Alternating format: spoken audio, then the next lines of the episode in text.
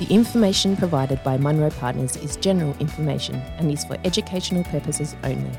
The podcast is not intended to include or constitute as financial product advice. You should obtain independent advice from a licensed professional advisor before making any investment decision. The views held by Munro Partners are current at the time of recording and are subject to change. Information about the Munro funds is available at munropartners.com.au. Munro Partners is a corporate authorised representative of Munro Asset Management Limited, AFSL 480509.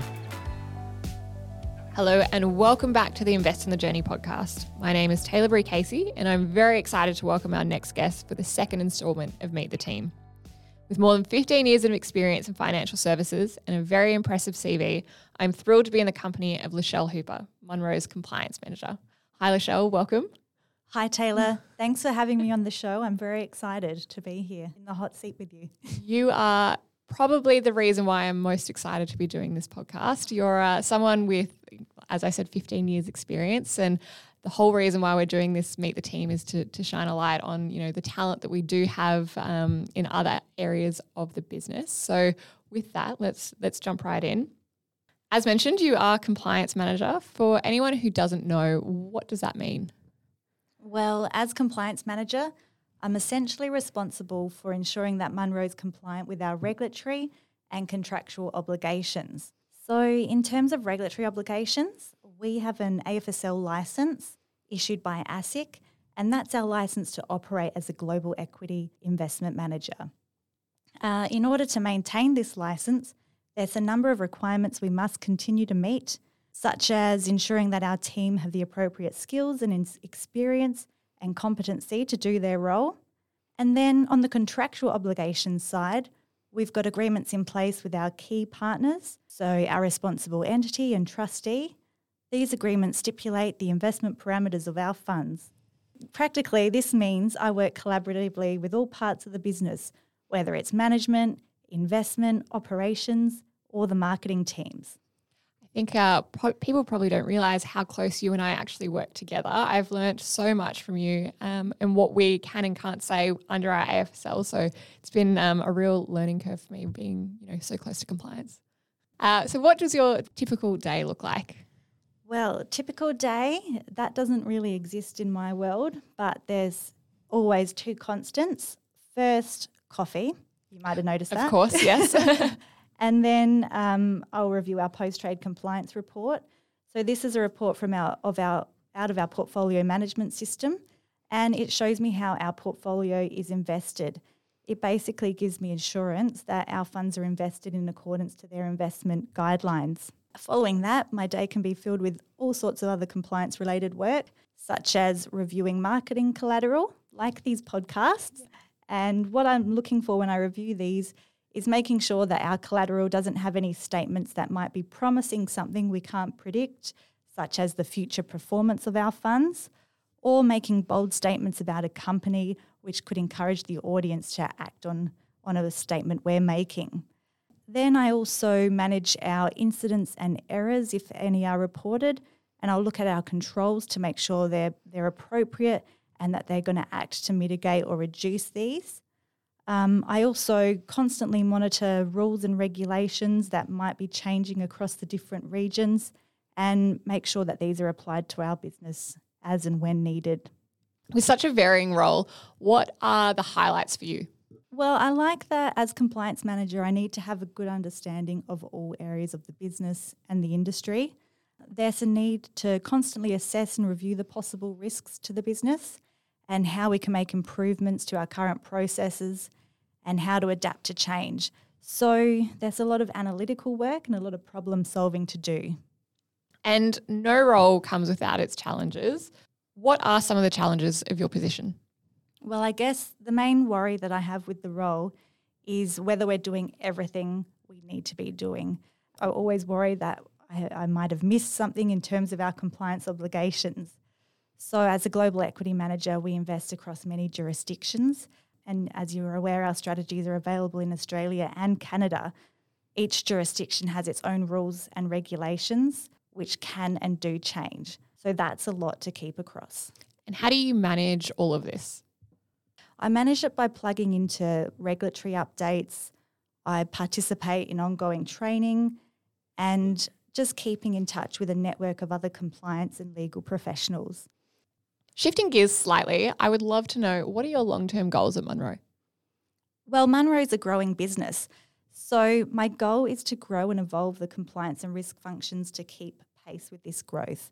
Um, a key part of this is to ensure we maintain this positive compliance culture that we've built. Um, and that's where I see that as being where the team understands the importance of maintaining compliance and approach compliance with a positive attitude rather as thinking of it as red tape. So, you've worked in financial services for a long time. Could you give us uh, a bit of a rundown of your very impressive CV? Impressive, thank you. That's very kind. Um, I guess I once I graduated from uni, I was in Adelaide. I moved across to Sydney, the big finance hub of Australia. Um, I started working in financial planning at Rabobank, but that was later acquired by AMP. Um, personally, I've always preferred working in a smaller firm. So, not long after that, I jumped ship and moved across to a group called Ironbark Asset Management. They're a distribution and trustee services company. Um, at the time, they were a year old. They launched during the GFC, and I joined in 2009. So, it could have been perceived as a risky move, but I saw it as an awesome opportunity um, to move into funds management. I was with them for about 10 years. And um, due to the initial small size of the firm, I could wear many hats and I got to try out different roles. I basically grew as the business did. The first role was client communications. Then I became their product manager, and this was a really interesting role. Here, I got to manage lots of different projects like fund launches, fund closures. Um, I got to learn so much in this role. It was very demanding, but really interesting. Then, following that, I wanted to bring this experience together and focus more on oversight and compliance. And there was a need for an investment governance manager. So, this is a really another interesting role. Um, it involves taking a deep dive into the operations of managers, both our existing partners and then looking at new managers to partner with. But then finally, I decided it was time for a whole new challenge. Um, I found this awesome role at Munro which suited both my past experience but offered plenty of new things for me to learn and grow into. Luckily, our founders agreed, and now that was two years ago. So, we're very lucky that female representation in financial services is a lot more normalized and is growing. Um, however, I guess when you started out, there, there wasn't a lot of female representation. What attracted you to financial services? Yeah, well, that is one thing, Taylor. It, it, has been quite a journey seeing more and more women enter the market, and it's excellent. Like it's something I'm really enjoying. So that's quite a highlight. But what attracted me initially was I guess I constantly like to learn new things and to constantly be challenged. And I've always found that in financial services, there's infinite things to learn. That's probably the key thing that attracted me to the industry it's a journey with a steep learning curve, and I, like I can see me being interested here for a very, very long time. The whole point of this series is for our audience to get to know our team a little bit more. So I want to ask you, what is something that no one else knows about you? Ooh, this is, uh, I guess, one thing I don't really like to broadcast. Basically, I'm terrible with directions, and I can guarantee that I will always pick the wrong direction. Even when it's 50 50 chance, left, right, I'll go right, we should have gone left. Um, I'm not sure if you remember, but one of the recent examples was at our last retreat, the Munro retreat, when we did the scavenger hunt. My team, we completed the first task well ahead of all the other teams. And then the second task was to go to and meet at an offsite location. Somehow I ended up with the map and I told my teammates, please take take over the directions. This this isn't a good idea. I'm no good with directions. But in the t- spirit of the team building, they said, "No, Lechelle, you've got this. We believe in you." Anyway, as usual, I managed to go the um, in the complete wrong direction. I gave up all of our lead, and we spent the rest of the scavenger hunt just trying to make up and get back that that spot, which we didn't. I think it was our team that actually took over in that oh. lead. I will be asking everyone in the podcast. This is an investment management firm. And so I want to know what was your first investment?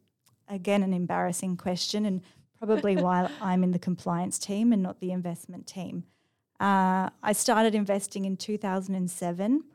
I had enough money to put a deposit on my first home, but decided to invest it instead.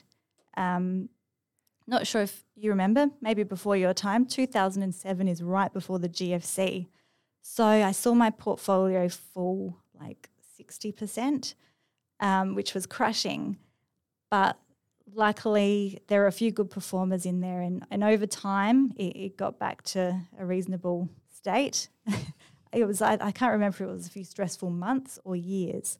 Anyway, outside of that, I, I had a few lessons which came out of that. Um, not to listen to noise and be reactive hold on for the longer term and ride out those volatile periods.